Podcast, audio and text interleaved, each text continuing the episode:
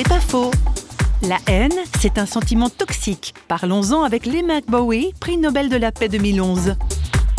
To carry the burden of hating someone. Porter le fardeau de la haine est plus lourd que de porter le fardeau du vivre en paix.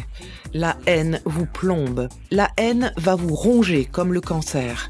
Si vous avez l'intention de vivre une vie bonne et vraiment pleine, il vaut mieux abandonner la haine plutôt que de vous y agripper parce que ça vous dévore. Que ce soit pour un problème conjugal, familial, un problème aussi terrible que d'avoir été violé pendant la guerre. Il est plus facile de pardonner et d'aller de l'avant que de s'accrocher à la haine. Regardons le monde. La haine, c'est ce qui nous a amenés là où nous en sommes à présent. La haine est quelque chose de très toxique et on ne devrait pas avoir à la transporter avec nous dans la vie. Then it is to hold on. C'est pas faux, vous a été proposé par Parole.fm.